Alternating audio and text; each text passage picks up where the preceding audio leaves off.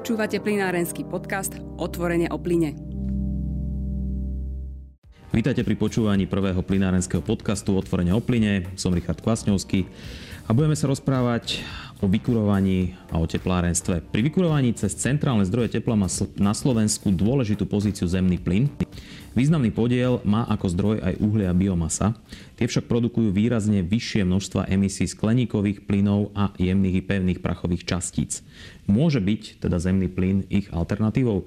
Aj o tom sa budem rozprávať s Rastislavom Hanulákom z advokátskej kancelárie Capitol Legal Group. Dobrý deň. Ďakujem pekne za pozvanie, prajem rovnako pekný deň. Ale začal by som možno z troška iného súdka aktuálne, pretože uh, nielen Slovensko, ale celý svet aktuálne rieši problém pandémie koronavírusu, ktorá ovplyvňuje, dá sa povedať, celý život okolo nás. Teda nielen ten občianský, ale samozrejme aj ekonomický. Akým spôsobom podľa vás koronavírus môže zmeniť na Slovensku energetiku a plynárenstvo?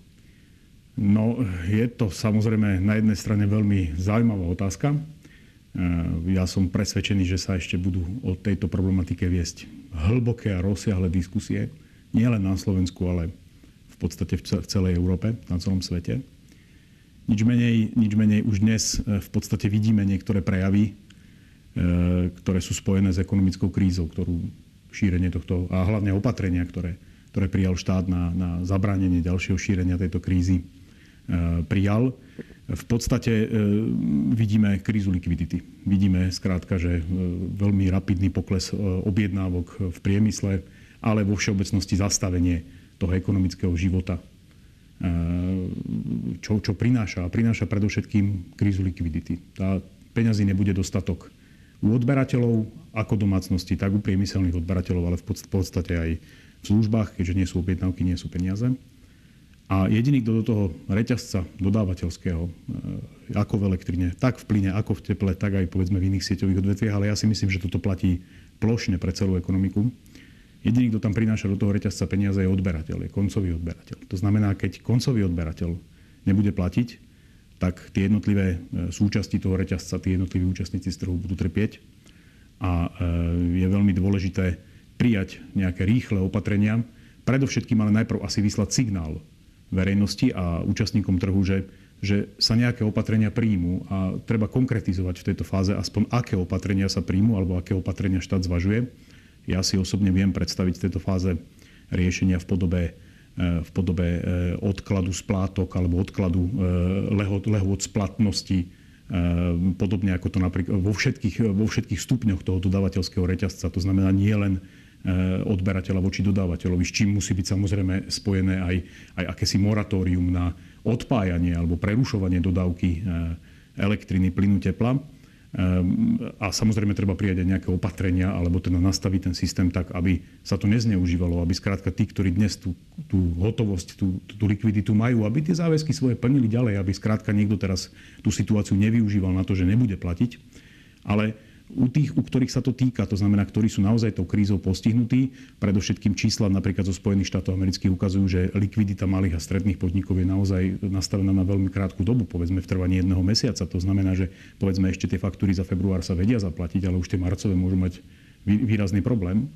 To znamená, aby, aby skrátka sa zastavilo, zastavilo odpájanie, aby takisto dodávateľia mali e, odložené splatnosti ich faktúr voči distribútorom, distribútory voči preprave alebo prenosu elektriny. A veľmi dôležitá je tu teda aj tá zložka organizátora krátkodobého trhu, ktorý vyberá TSS, TPS, tú slavnú TPS, ktorou sa financujú obnoviteľné zdroje. To znamená, aby aj tam tie vzťahy boli nastavené tak, že nikto nikomu ľudovo povedané nepôjde po krku a nastavia sa nastaví sa dostatočný čas na to, aby všetci mohli sa na tú situáciu pripraviť. To znamená, áno, dá sa očakávať, že bude výpadok tržieb vo všetkých stupňoch dodávateľského reťazca.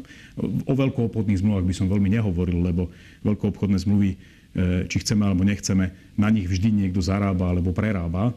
To znamená, e, či chceme alebo nechceme, je to vždy e, v podstate do istej miery kasíno zo stranu tých, tých, tých obchodníkov s elektrinou a plynom. Takže myslím si, že tam asi nie sú na mieste žiadne opatrenia, ale vo vzťahu ku koncovému odberateľovi je potrebné prijať prijať také opatrenia, aby jednoducho ten dodávateľský reťazec zostal zachovaný, aby tá štruktúra trhu ostala zachovaná a aby sme počkali na neskoršie obdobie. Pochopiteľne bude potrebné prijať aj riešenia na úrovne zvýšenia likvidity, či už vo forme nejakých úverov štátom garantovaných, alebo pokiaľ ide o zamestnancov, tak napríklad vo forme, vo forme príspevku na udržanie pracovného miesta. To, to je taký starší príspevok, ktorý my už dnes, alebo donedávna sme ho nepoznali, ale, ale obsah, bol obsahom zákona o službách zamestnanosti v minulosti, keď bol problém s, s zamestnávaním e, obyvateľov alebo s veľkým počtom nezamestnaných, tak si myslím, že zase je potrebné, potrebné tieto nástroje oživiť a, a vrátiť tú dôveru na, do, do, toho trhu,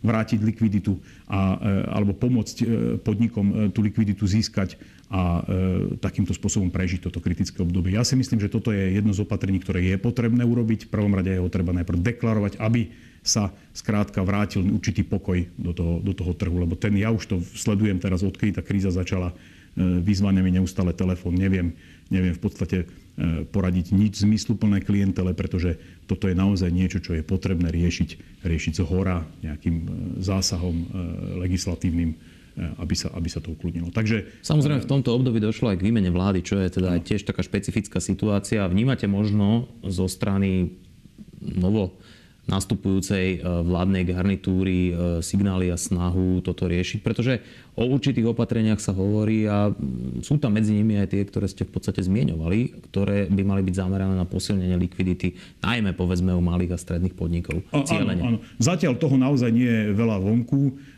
my máme to šťastie, že dnes rozprávame potom, ako vláda v noci zasadala a pokiaľ viem, tak premiér ráno na tlačovej konferencii prezentoval niektoré z opatrení. Ja som si aj pred tým, ako sme e, začali natáčať tento podcast, e, pozrel e, aspoň zbežne niektoré zákony, ktoré vláda navrhuje v skrátenom legislatívnom konaní prijať.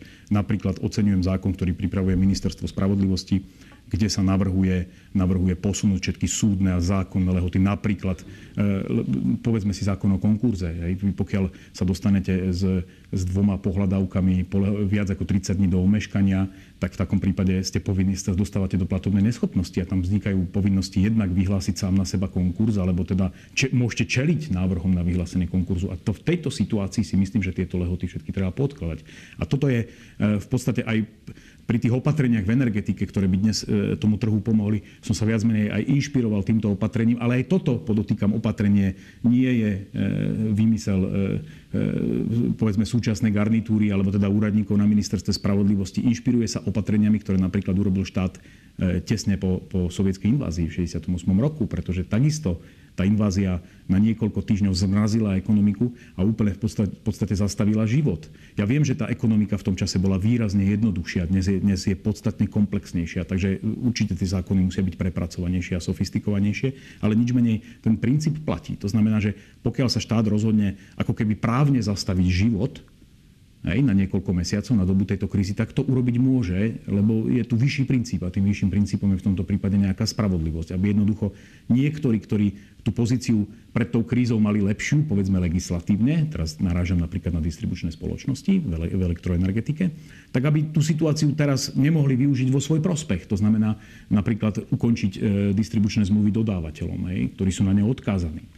Takže e, jednoducho je potrebné prijať rýchlo nejaké opatrenia. Tie rozhodne nebudú konečné. Bude treba riešiť otázku likvidity a bude treba rozhodne riešiť otázku škôd, ktoré tam vznikajú. A netreba zabúdať na to, že e, aj v plinárenstve napríklad je, je veľa inštitútov, typu tolerancii odberu, tolerancii e, do plusu, do mínusu. Potom tam máme rôzne take or pay klauzuly, ktoré sú naviazané, e, ktoré vychádzajú z predpokladu, že plyn sa dodáva 12 mesiacov. Čiže keď my zastavíme ekonomiku na 2 na 3 mesiace a odložíme splatnosti faktúr, tým sme nevyriešili problematiku take or pay klauzuly. Čiže či chceme alebo nechceme, veľmi bude treba do toho intenzívne zapojiť dôležitých e, strategických hráčov energetika, ako je distribučná spoločnosť, ako je, ako je Ustream, ale aj najväčší slovenský dodávateľ SPP, kde bude potrebné e, výjsť v ústretí e, svojim zmluvným partnerom a hľadať spôsob, ako, ako túto situáciu vyriešiť. No. Ja by som ale nerad zase hovoril o tom, že my teraz riešime len problémy, ktoré súvisia s ekonomickou krízou vyvolanou koronavírusom. Nie je to tak,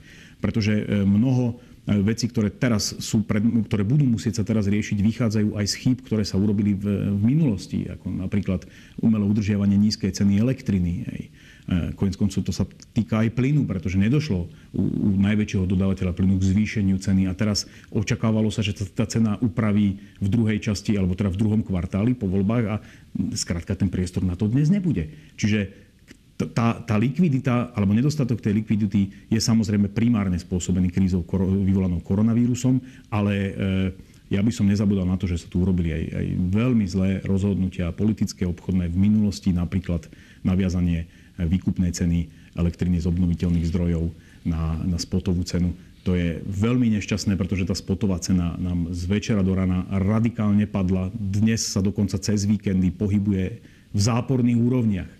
A si uvedomme, že e, drvú väčšinu, alebo teda tak, všetky prostriedky z TPS, drvia väčšina prostriedkov z TPS slúži práve na výplatu výrobcov elektriny z obnoviteľných zdrojov a vysokoučinnej kogenerácie.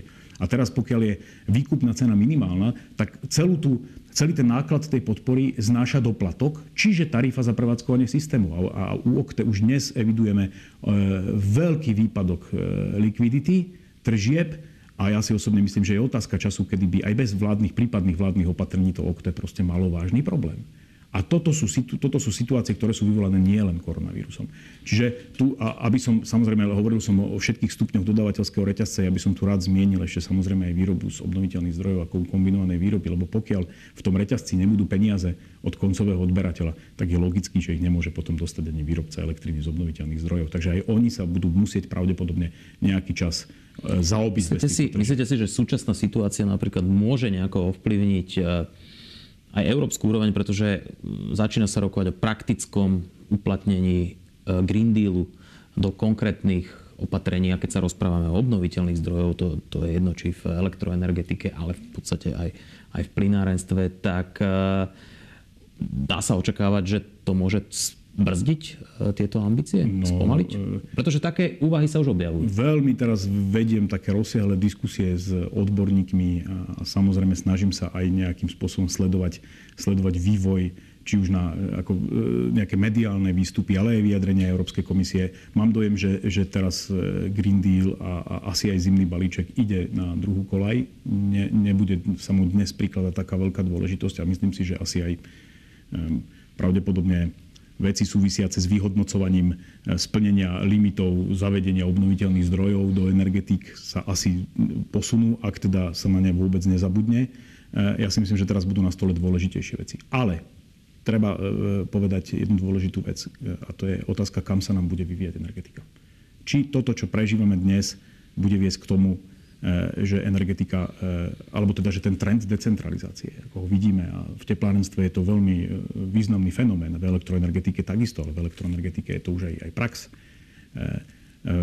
Či tento vývoj bude ďalej viesť k tendencii pokračovať v decentralizácii energetiky, alebo sa skôr posilní postavenie v úvodzovkách veľkých energetík, ktoré e, pravdepodobne, a ja teda dúfam, že to tak aj, aj dopadne, túto e, krízu prežijú bez nejakej e, újmy a pravdepodobne možno tým aj potvrdia svoj význam pre ekonomiku ako takú. Hej. A teraz poviem príklad, lebo mám, teraz mám aj e, dvoch mojich e, známych, s ktorými vediem debatu. Jeden má názor taký, že tá, ten trend k decentralizácii bude pokračovať a argumentuje to tým, že teda odhľadnúť teraz od toho, či budú na to zdroje, ale ja predpokladám, že jedna vec sú zdroje, ktoré, ktorými sa bude, budú financovať také bezprostredné škody spôsobené touto krízou vyvolanou vírusom. A druhá vec je potom snaha pumpovať peniaze do ekonomiky z dôvodu naštartovania tej ekonomiky, aby sme sa vrátili do, do nejakých e, pozitívnych čísel, čo sa hospodárskeho rastu týka a aj zvyšovania životnej úrovne obyvateľov.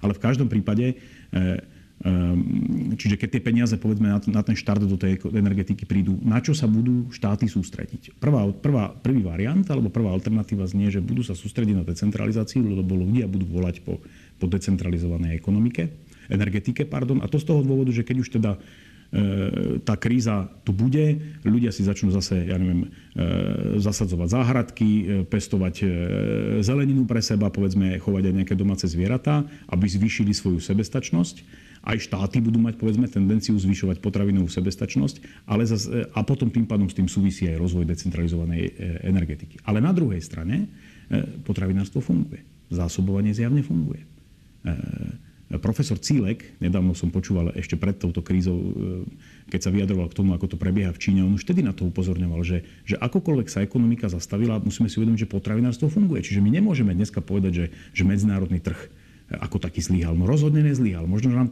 prídu tu možno dopady na voľný pohyb osôb. Už dneska vidím, ako vláda navrhuje e, kontrolu polohy ľudí prostredníctvom SIM kariet, to keď si uvedomíme, aký toto môže mať, aké to môže mať dôsledky v budúcnosti, no, no obrovské. Hej na, na voľný pohyb e, osôb. Ale ten voľný pohyb tovaru sa zdá nebude nejakým spôsobom poškodený. Čiže toto je stránka nejakej decentralizácie. Aj tu sú teda argumenty, ktoré ako by mohli nasvedčovať tomu, že tá decentralizácia bude mať nejakú budúcnosť. Ale zase na druhej strane, keď si uvedomíme, že, že aký sme boli radikálne alebo extrémne nepripravení na túto krízu. Hej, a tá veľká energetika to ustála, alebo teda dúfajme, že to ustojí, zvýši tým veľký svoj význam ako aj v očiach verejnosti, sa domnievam. A myslím si, že tie peniaze pôjdu práve e, do posilnenia bezpečnosti, do infraštruktúry, do, do vecí, ktoré, ktoré nám musia fungovať, ak by sa niečo takéto alebo in, iného, katastrofa iného druhu stala. Čiže myslím si, že ja sa osobne prikláňam skôr k tomu druhému trendu. To znamená, že skôr tá veľká e, energetika bude prežívať a e, a, a, tá, a tá decentralizácia alebo tie malé zdroje budú skôr takým, takými experimentmi. Najmä si nemyslím, že... Bude, sa to, bude sa to týkať napríklad aj toho teplárenstva? No, Keď ja sa k tomu vrátime, pretože tam, tam ide o to, že či lokálny iný zdroj jednoducho neprevalcuje e, centrálne zásobovanie teplom. E, ako keby sme tu sedeli pred mesiacom, tak e, pravdepodobne sa tu oháňam legislatívou, ktorá, pokiaľ si dobre pamätám, tak práve smernica o využívaní obnoviteľných zdrojov musí byť do nášho právneho poriadku transponovaná do konca júna budúceho roka, tak by som tu hovoril o tom, že nás to neminie, že sa musíme na to pripraviť, lebo je to jednoducho legislatíva. Na druhej strane, e, myslím si, že, že to, čo priniesol posledný mesiac, e, bude, bude nútiť aj Európsku úniu, aj členské štáty do toho, aby, aby prehodnotili tieto veci. A minimálne, aby prehodnotili termíny, lehoty, e, napríklad do konca roka 2025 podľa smernice o využívaní obnoviteľných zdrojov, mali systémy centralizovaného zásobovania teplom prejsť na tzv. účinné systémy centralizovaného zásobovania teplom. Čo sa v podmienkach Slovenskej republiky, kde je veľký, e, veľký podiel zemného plynu vo vykurovaní, e, formou monovýroby, čiže bez toho, aby sa súčasne vyrábala z toho plynu elektrina, sa mieni alebo sa plánovalo realizovať prostredníctvom prechodu na vysokoučinnú kombinovanú výrobu, prípadne spolu so zapojením nejakého tepla z obnoviteľných zdrojov, prípadne z odpadového tepla a týmto spôsobom splniť tú zákonnú požiadavku na 50% tepla vyrobeného kombináciou vysokoučinnej kogenerácie a obnoviteľných zdrojov alebo odpadového tepla. Myslím si, že minimálne sa dá asi očakávať, že tie termíny krkolomné do konca roka 2025 sa posunú a získa sa čas. Osobne e, sa domnievam, že možno politika rozvoja obnoviteľných zdrojov, najmä cez peňaženky ľudí, to znamená cez koncové ceny elektriny a cez iné dotačné schémy, ktoré na konci dňa vždy zaplatia ľudia, tak pravdepodobne od nej sa trocha odstúpi, ale myslím si, že príjm bude hrať politika energetickej efektivnosti. Pretože úspora je takisto relevantná v čase krízy ako v čase e, búmu ekonomického e, a myslím si, že forma zateplovaní, e, nejakých rekonštrukcií budov, garantovaných energetických služieb, prechodu na vysokoučinnú kombinovanú výrobu bude mať podľa mňa stále silný, silný význam. A myslím si, že tie tie peniaze investované týmto smerom by boli dobre investované. K tomuto sa chcem opýtať, lebo bolo to vlastne ešte predtým, ako vypukol koronavírus, sa objavili informácie, že jednoducho české teplárne napríklad vo veľkom prechádzajú na výrobu tepla z plynu. Dôvodom e, boli vysoké ceny e, emisných povoleniek. Mhm. Aj na Slovensku vnímame u niektorých teplární, že sú tam buď avizované alebo zrealizované investície do e, práve využitia plynu do, do plynových kotlov, do väčšej produkcie tepla z plynu. Myslíte si, že toto je trend, ktorý bude pokračovať? No, myslím si, že bude pokračovať. Ja si myslím, že táto kríza um, zvýši význam, zvýši význam uh, palív, ako je, ako je zemný plyn. A u nás najmä preto, že, že zemný plyn je tak šir, široko rozvinutý a tá plynárenská sieť je taká kvalitná alebo taká, taká široká, aká je. Ale netreba zabúdať na jednu vec. Pozrime sa na to, ako sa nám vyvíjajú ceny. Zemný plyn klesá, u e, cena elektriny klesá, CO2 klesajú. E, zdá sa, že ak to pôjde, ten trend ak bude pokračovať, ja si myslím, že bude, jednak to rozbíja všetky tie mechanizmy, ktoré plánovala Európska komisia na účely financovania e, klimatickej politiky ako modernizačný fond, ktorý sa mal financovať práve z predaja emisných kvót. Čiže keď mi padnú emisné kvóty na 50% možno ešte viacej pôvodnej hodnoty, tak z tých peňazí z toho modernizačného fondu v podstate veľa neostane. Ale netreba zabúdať na jednu vec. Ak tá cena elektriny bude klesať, výroba z plynu a bude klesať aj cena plynu, čo sa dá predpokladať aj pri tom vývoji ropy. E, zdá sa aj odborníci... Už v súčasnosti tvrdia, je veľmi nízka. Áno, tvrdia, že výroba z plynu v tomto prípade aj vzhľadom na emisnú náročnosť, nižšiu emisnú náročnosť, bude, e, že to bude v podstate tá súčasná situácia tlačiť na odstavovanie výroby tepla aj elektriny z uhlia.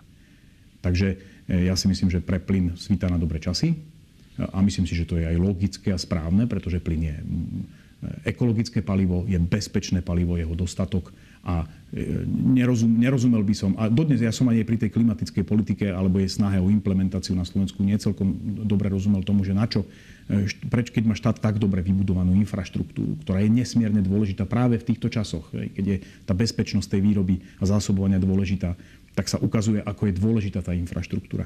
Tak aby štát e, zanedbával túto infraštruktúru alebo ju dával na druhú kolaj a uprednostňoval inštalácie nových riešení technických, povedzme na podobe nejakých lokálnych e, výrob elektriny, prípadne tepla, a e, ktoré nepotrebujú využívať tú, tú, tú sieť. Tá sieť to je rodinné striebro ktoré, a to sa netýka samozrejme len plynárenskej siete, to sa týka aj teplárenských sietí, to sa týka infraštruktúry diálničnej, konec koncov nemocníc. To znamená všetky. A, a tieto, tieto, e, ja si osobne myslím, že zam, alebo taký dôraz na podporu e, udržania a rozvoja infraštruktúry bude podľa mňa hrať e, prvé husle v budúcnosti a myslím si, že to je správne.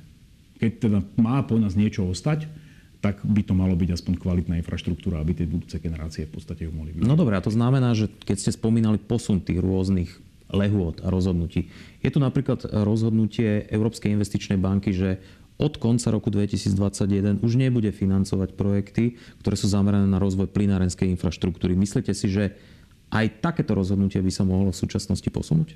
Ja si myslím, že, že áno. Myslím si, že Európska investičná banka sa bude musieť teraz zamerať na troška iné priority súvisiace opäť e, s naštartovaním ekonomiky a aj, povedzme, aj so sociálnymi projektami.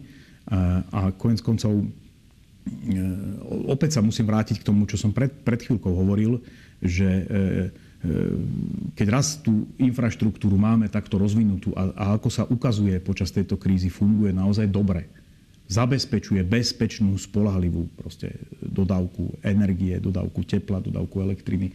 Aký má zmysel na ňu zabúdať a e, jednoducho tie peniaze tam nedávať. Na konci dňa to bude musieť zaplatiť spotrebiteľ, keď to nepôjde cez takúto dotáciu. Hej. E, takže v, v cene tej, tej, tej príslušnej služby. Čiže ja osobne e, si myslím, že aj táto záležitosť, táto otázka bude, bude prehodnocovaná. A, a ten zemný plyn sa e, konečne bude mať možnosť teraz ukázať naozaj, aké dôležité významné palivo pre zaistenie bezpečnosti a spolahlivosti to je. Je to bezpečné, e, konečne bude asi na mieste aj uznať to, že, že jeho emisná náročnosť je výrazne nižšia, polovičná oproti uhľu. A, a takže ja myslím, že svíta na, na, na dobré časy pre, pre, pre zemný plyn. Ja sa tomu osobne úprimne teším. Ďakujem pekne. Myslím si, že výborná bodka za dnešnou diskusiou, aspoň z pohľadu plinárenstva. Chceli sme sa baviť o teplárenstve, vypalilo to troška inak práve pre aktuálne dianie, ale aj tak ďakujem za veľmi zaujímavý rozhovor Rastovi Hanulákovi z advokátskej kancelárie Capitol Legal Group. A teším Ďakujem sa za na budúce, a na ďalší podcast. Hovorí, rúško nie je hamba teraz. Presne tak. Ďakujem pekne ešte raz. Počúvate plinárenský podcast Otvorenie o plyne.